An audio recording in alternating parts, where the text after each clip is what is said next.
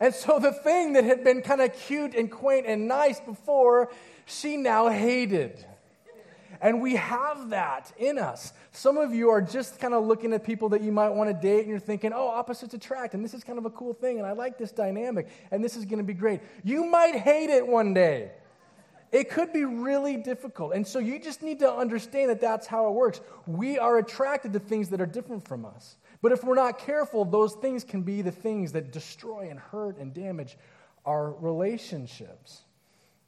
So, what do you do when you find yourself in a situation, in a season of life, and you're saying to yourself, I don't think I can handle this thing anymore? I don't think I can take this anymore. I don't think I can, I can endure this anymore. I don't feel loved by you anymore. Or maybe I just believe that my ways of doing things are far superior to your ways of doing things. And this is, we're just driving both of, we're just driving each other nuts. Or maybe you say, This isn't the life I feel like I deserve anymore. I titled this message, How to Get a Divorce. And I hope that you realize I'm not going to give you tips on escaping your marriage. I'm not going to give you a plan on how to navigate a cost effective, kind of expedient divorce. That's not what this is about. This is about this one idea that we're going to talk about today is the difference between a marriage that's really, really recurringly frustrating and a marriage that flourishes. It's the difference between a marriage that's painful and a marriage that thrives. And even, even if you're here and you're one of the few that are thinking, I'm not even sure I'm going to get married, because most of you either are married or you will be married, and so you know that this is relevant. But even if you're here, and you're thinking, I'm not sure that marriage is for me. Maybe I had such a bad example growing up, or I had these bad experiences, or I'm a free spirit, or whatever it is, and I'm not sure I'm going to get married. Even you will benefit from this truth because it applies to all close, committed relationships. This truth will help all of your relationships. So, to get into it, we're going to start with one of the most famous verses passages in all of Scripture written by the Apostle Paul to a church kind of like ours. And he says in 1 Corinthians chapter 13, If I speak in the tongues of men or angels, but do not have love, I am only a resounding gong or clanging cymbal. If I have the gift of prophecy and can fathom all mysteries and all knowledge, and if I have faith that can move mountains, but do not have love, I am nothing. If I give all that I have to the poor and give over my body to hardship and sacrifice that I may boast, but do not have love, I gain nothing. In other words, you can be a religious powerhouse and say and do all the right things and lead all kinds of people and write a book and do all whatever. And if it's not motivated by love, you're missing the point. Paul would say it's essentially worthless. And now Paul launches in next to a description of this love which is important because in our culture, most people think that they know what love is. But Paul says love is as love does. He says this right here is love actually. Love is patient, love is kind, it does not envy, it does not boast, it is not proud, it does not dishonor others, it is not self seeking. It is not easily angered. It keeps no record of wrongs. Love does not delight in evil, but rejoices with the truth. We'll pause there for a second and look at some of those words. When he uses the word patient, he's using the Greek word macrothermia. Macro meaning big picture, big story, or spread out. Thermia, a word that we use for thermos or thermal, which relates to heat, right? So he's saying that Love is patient, is about spreading out heat, spreading out passion. A good friend of mine was just telling me this week that, that he has found that there is a law of diminishing returns when it comes to passion. The passion is really exciting and motivating up to a certain point. But if he goes too far with his passion, he ends up turning people off, especially people at work, when he's so convinced this is the right way to do this. This is where we need to go. This is how fast we got to get there. Come on, come on, come on, come on, come on. He gets to a point where people stop hearing him and stop listening because they don't feel like they measure up, that they're not going fast enough, that they don't share his same passion, and so he looks at them differently.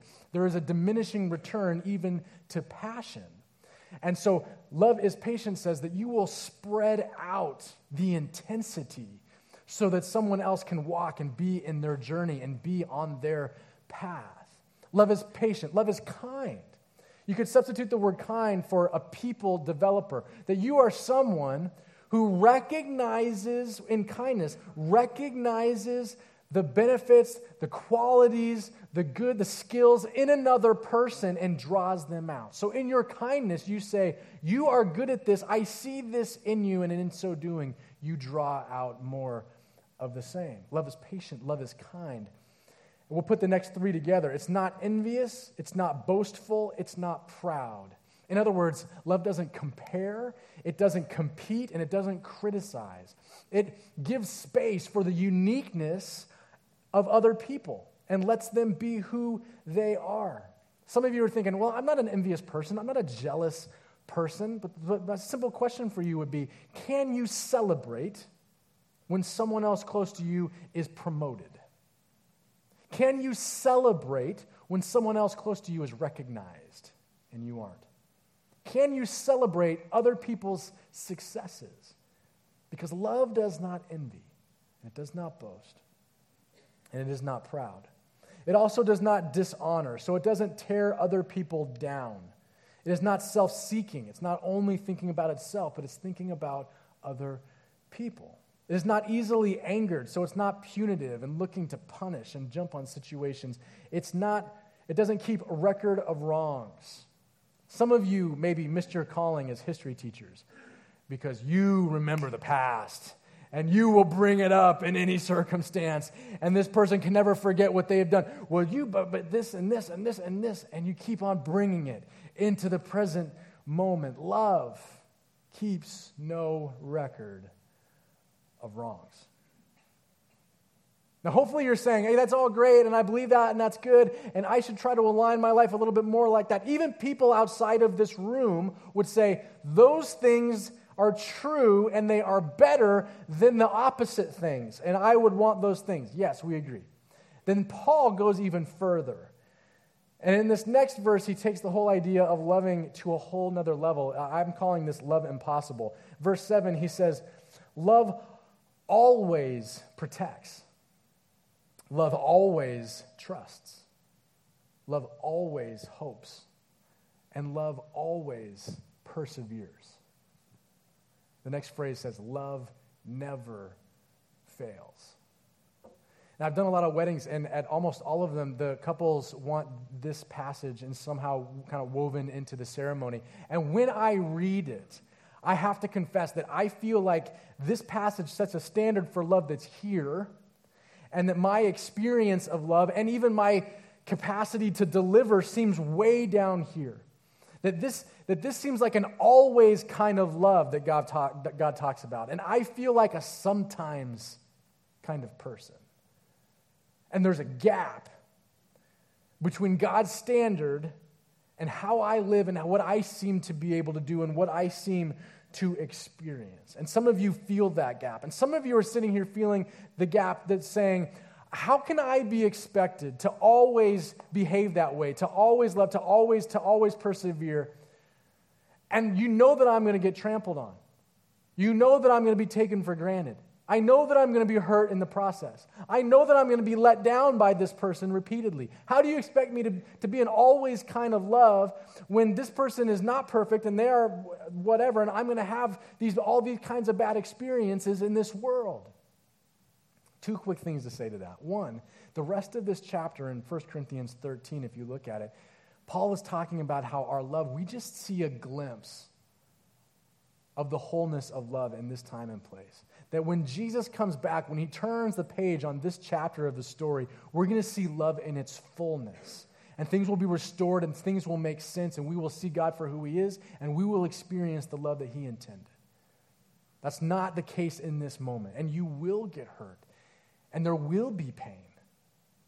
But we can pray, God, help me to know your love. Help me to experience your real love, and help me somehow, miraculously, to have the capacity to offer this kind of love. And the second thing we can do is you can set boundaries. You can set boundaries, and we should set boundaries. You should set boundaries with people for your safety and for your health. And you set boundaries even in marriage. I remember when Hillary and I were first, were first married, uh, we had come from different families, obviously, and our different families uh, fought in different ways and argued in different ways. My family kind of avoided conflict and sometimes would shut down if things got rough or overly emotional. Her family dragged stuff out into the light and just like went at it, and, and there was yelling, and you know, we're gonna get to this, we're gonna take care of this. And so when we were early in our marriage and we had conflict, she went after it and I withdrew and I was like, I can't, I don't, don't, uh, don't say. Uh. And I didn't, I was, it was crazy. And so we had to establish boundaries. She had to have a boundary with me that I couldn't just completely shut down, that I couldn't withdraw and ignore and pretend like it was her issue, that I had to like enter into the thing and have the conversation and be accountable and be committed to this res- resolution. I had to create a boundary that said, if you if you go here's the line and if you go over the line and you are too fired up and too intense or say you know a couple of words in particular i might have to like pull away in the moment and just say okay hillary i hear you and i want to i want to resolve this but i'm going to leave the room right now until you cool off because i can't communicate like this. And so we created a boundary and we kind of we met in the middle on that Boundaries are necessary in our relationships. But here's the thing boundaries should always promote love, not withhold it. Some of you are justifying boundaries, but it's really just a stiff arm, keeping people at arm's length. Our boundaries are for our health and the promotion of love so that we can get to a better place together. Not keeping people at arm's length. That's not the point of boundaries. Marcus Buckingham, he's done research. He's a famous kind of corporate consultant guy, and he's written some books. You've probably heard of the Strengths Finder and kind of knowing your strengths. Many of you have probably kind of taken the test. You figured, figured out what your five strengths are. And Marcus Buckingham did, has done research on that kind of a thing in the corporate arena for a long time. But he wanted to test if his philosophies on how these kind of dynamics in corporate America and on teams and stuff, how they measured up in a marriage. Because marriage is when relationships are the most tense, the most committed, and whatever. So he had people do a study for 10 years on marriages. And he, they studied these couples over the course of 10 years. And what they their hypothesis was that he re- recognized that all of us, when we come into any relationship, we have certain expectations going into the relationship. That we expect that certain things will be a certain way. And it's based on our past experiences, it's based on our family of origin, it's based on how we're wired and, and everything else like that. So we can't help. Some of you don't even know the expectations that you have until you realize that they're not met, right? We can't help but not have expectations. And then Buckingham also discovered that all of us experience our expectations being here, and yet reality is somewhere way over here. That the reality of someone's behavior does not meet our expectations, and so there's a gap. There's a gap between our standard and what we think we deserve or should be the case, and the reality that is true for the other person and how it actually plays out. So, in his research, Buckingham assumed with his researchers that what they would find is that the marriages, the couples that stood the test of time, that endured beyond this 10 years, that had what they considered to be happy and thriving relationships, that this gap for them would be small. And that the gap between the couples that didn't make it, that broke off, that got divorced, or that were just enduring through pain and weren't enjoying their marriages, that that gap would be extensive. Makes sense, right?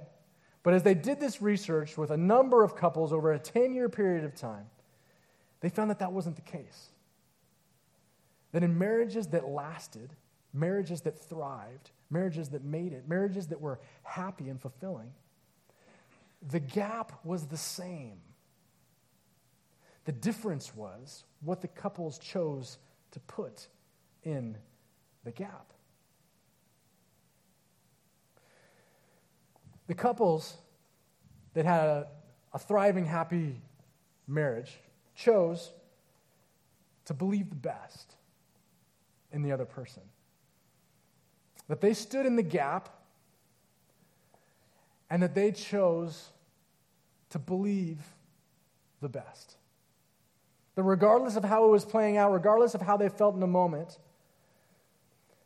they refused to assume the worst in the other person.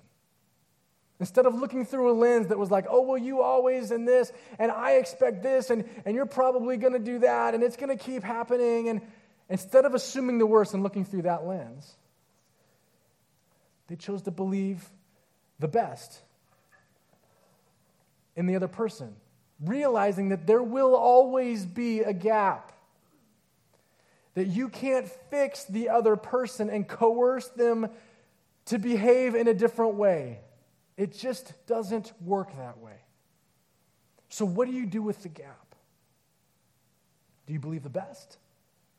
Or do you assume the worst?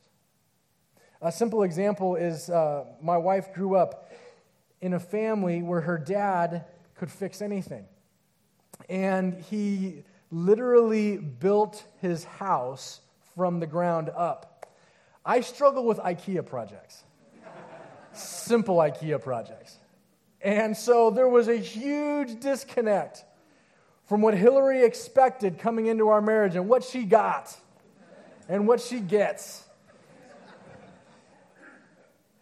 And she could be really upset about that because for her, that was the way that her dad loved the family. She saw dad build and she saw dad construct and fix, and anything that mom needed, he just took care of it. She just put it on a list and he hammered it out.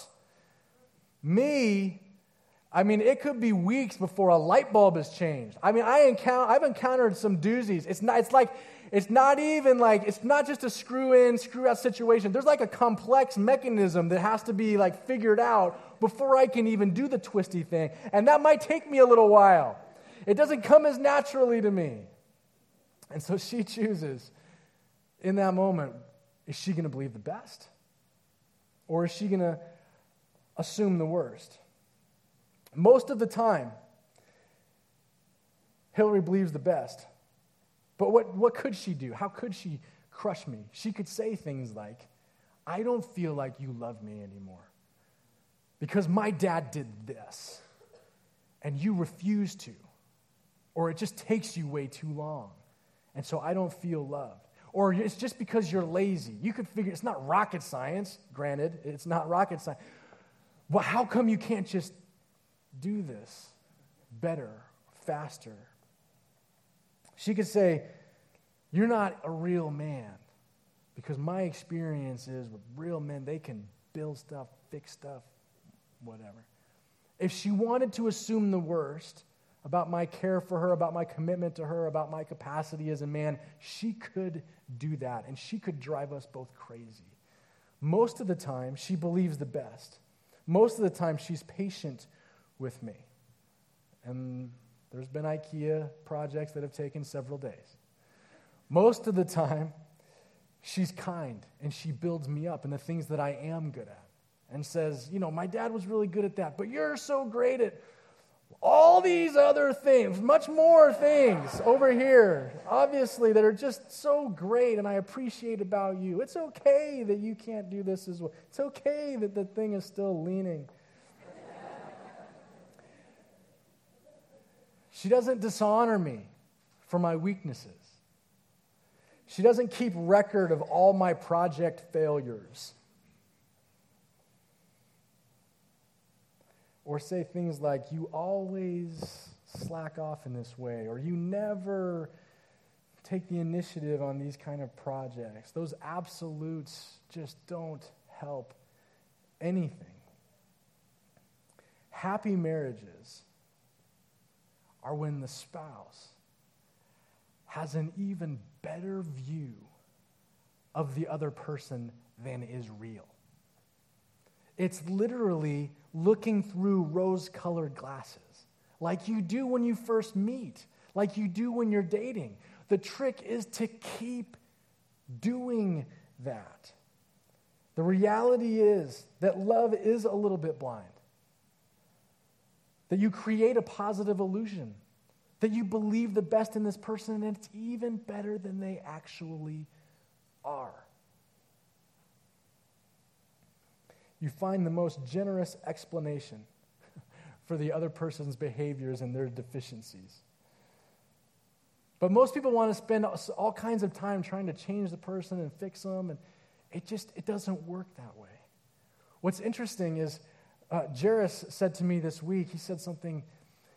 He said the players play the hardest when the band plays the loudest. We all want to be believed in and cheered for. I remember when I was playing volleyball at USC, our team was underachieving. We should have been better than we were. And we would get scolded sometimes by our coach. And after practice, he would send us out of the gym and send us down to the track and make us run around this track, sometimes five miles after a three hour practice. But the cool thing about that was that the USC marching band practiced on that same track. They played and rehearsed in the middle of the track and with the famous guy with his mustache who stands on the ladder and does his thing. And we would get on that track and we would run around that track. And every time our pathetic little team would get around the corner where they were facing and focused, they would stop whatever music they were playing and rehearsing, and they would play the fight song just for us. and we would sprint around that corner like champions. There's something about being believed in. There's something about having the band play for you. No one wants to be criticized. No one wants to feel like you assume the worst. No one really wants to disappoint you. They're not trying to. They want to know that you believe in them. They want to experience your love that maybe is just flat out irrational in believing the best in you. Maybe it's an almost intentionally ignorant belief in what's in you, in who you are. Maybe you say, just practically speaking, about your friend or your coworker or your spouse or your girlfriend or your boyfriend. Maybe you say, he's not insensitive. He's just focused. Maybe you say, she's not impatient, she's just passionate. He's not a cheapskate, he's just a good steward.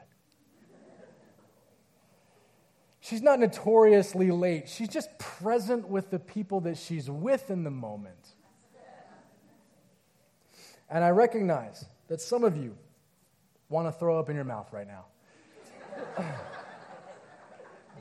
because you are the truth tellers and you're like, there's a Bible verse that says grace and truth. I'm a truth teller. I will tell you like it is. None of this, you know, patsy, you know, mumbo jumbo stuff. How's that going for you? Is your spouse just skipping around the house, happy to be alive and married to you?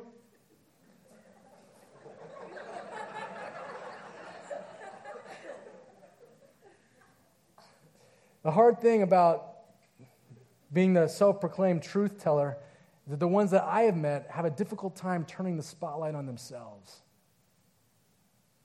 Because all of us have a gap. We don't even live up to our own expectations, let alone God's perfect standard or some standard that we're holding other people to.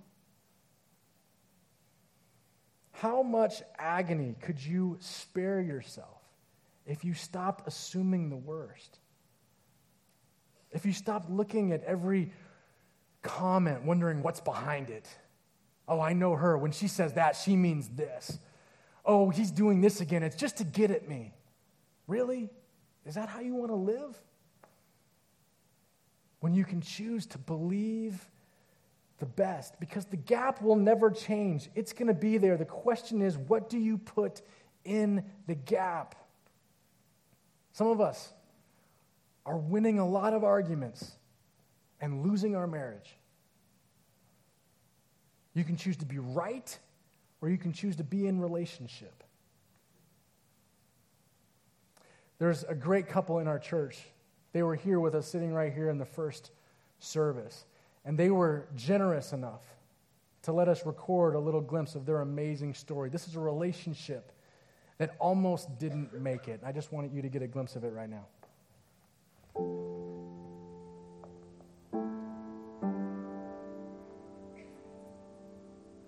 So I started marriage with this fantasy fairy tale idea from all the movies, and I think I came down from that wedding high pretty quickly. I also recognized that we did have issues and that we weren't where we wanted to be.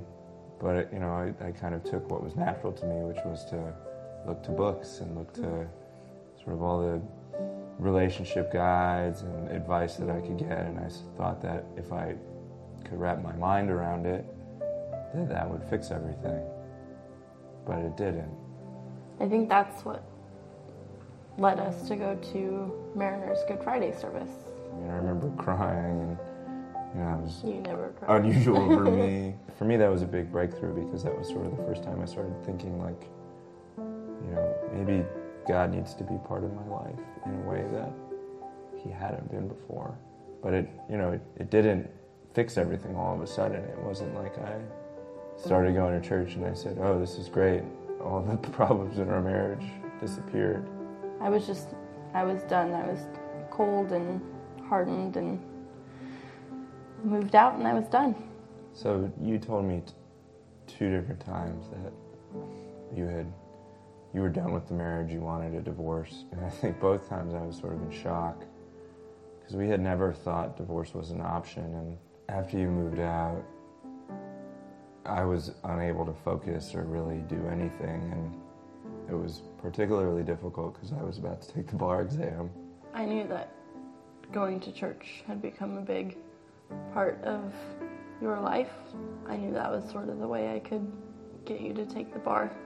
So our contract was four church services and two dinners together. At the end of one of the sermons, when we had the chance to go light the candle of hope, um, I just remember feeling hope. And, you know, we had that moment at the front of the church together, just holding each other and crying. We were just in that church at that moment because God said, like, you're going to be here and this is what you're going to do. I secretly started preparing the apartment, just getting ready for you to come back home. You just asked will you would move back in with me, and I, of course, hugged you as a as yes. So our marriage is completely different now than it ever has been before. Just it feels like I'm married to a completely different man. and it feels like I'm in a completely different marriage. God changed not only our marriage, but who we are. Similar issues come up, but I've found that we deal with them completely differently. Yeah. Thank you for not giving up. Thank you for not giving up.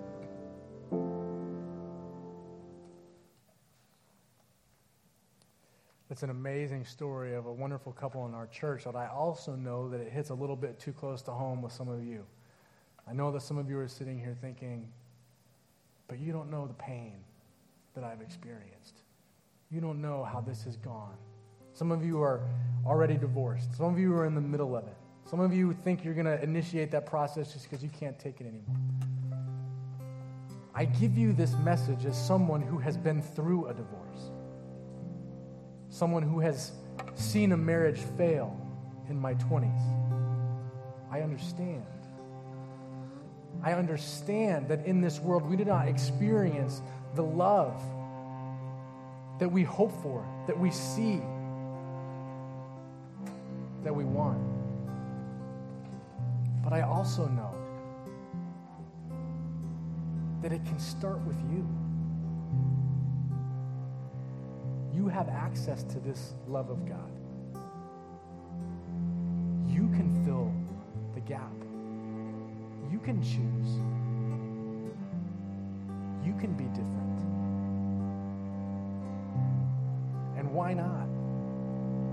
You have a God that's already filled the gap for you. That His perfect standard and His design for you is way out there somewhere compared to your actual behavior. And yet He sent His Son and died to wipe that slate clean and bring you together with Him. Romans 5 8 says, But God demonstrated His own love for you, that while you were still a sinner, far from Him, back toward Him, He died for you, suffering in a way that you will never suffer, sacrificing in a way that you cannot even sacrifice. He fills the gap.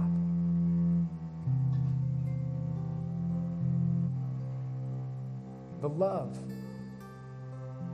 of your God is patient. The love of your God is kind. The love of your God does not envy, it does not boast, it is not proud, it does not dishonor you. It is not self seeking. It is not easily angered. And it has kept no record of your wrongs. God's love does not delight in evil, but rejoices with the truth. God's love for you always protects, always trusts, always hopes, always perseveres. God's love never fails.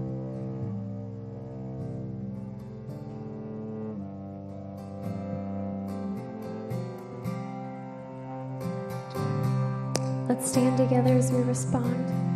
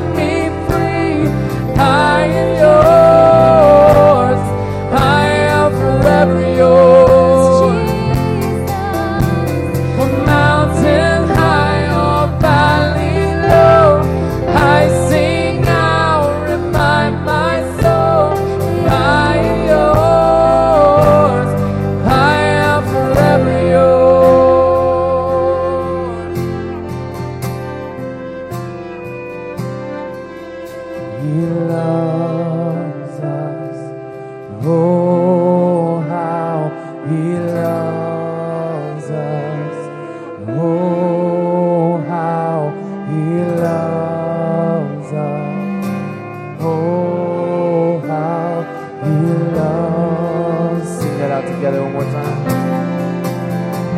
Yes, He loves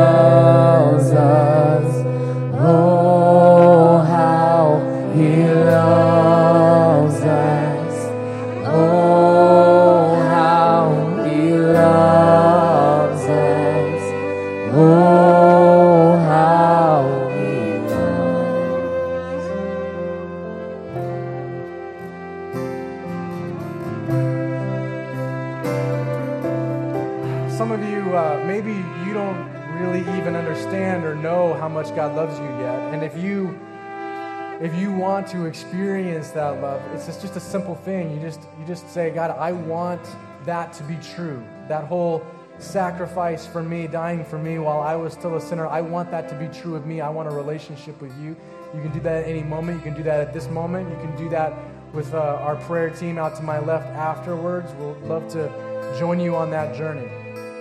There are others of you who's some relationships, it's like 911 mode. And I would invite you to take an action today, to pray with someone out here, uh, to take another step in some way. For, for all of us, I would invite you to ask yourself this week when it comes to the gap in your relationships, what are you filling it with? Are you someone who believes the best? Do you look through that lens? Are you willing to start? Are you willing to let God fill you with that, with His love, that capacity to do so? And then remember, real practically, ballroom dancing, that's happening on the patio. And you can sign up and be a part of the eight week thing. It'll be fun. Fight night, tips on communicating, whether you're dating or married or gonna be dating or married, that'll be good, that'll be good stuff too. We also have a marriage ministry now with marriage mentors. If you're in a tough spat, tough patch in your marriage, or you're a younger married couple and want mentors that are out ahead of you, we have that now too. So you can sign up for that on the patio. Let me just pray for you as you go. God, I pray over your people that you would allow us to know and experience your incredibly generous love for us. And that we would be able to pass that on, God, that we would believe the best in those we care about going forward today. In Jesus' name, amen. God bless you. See you next week.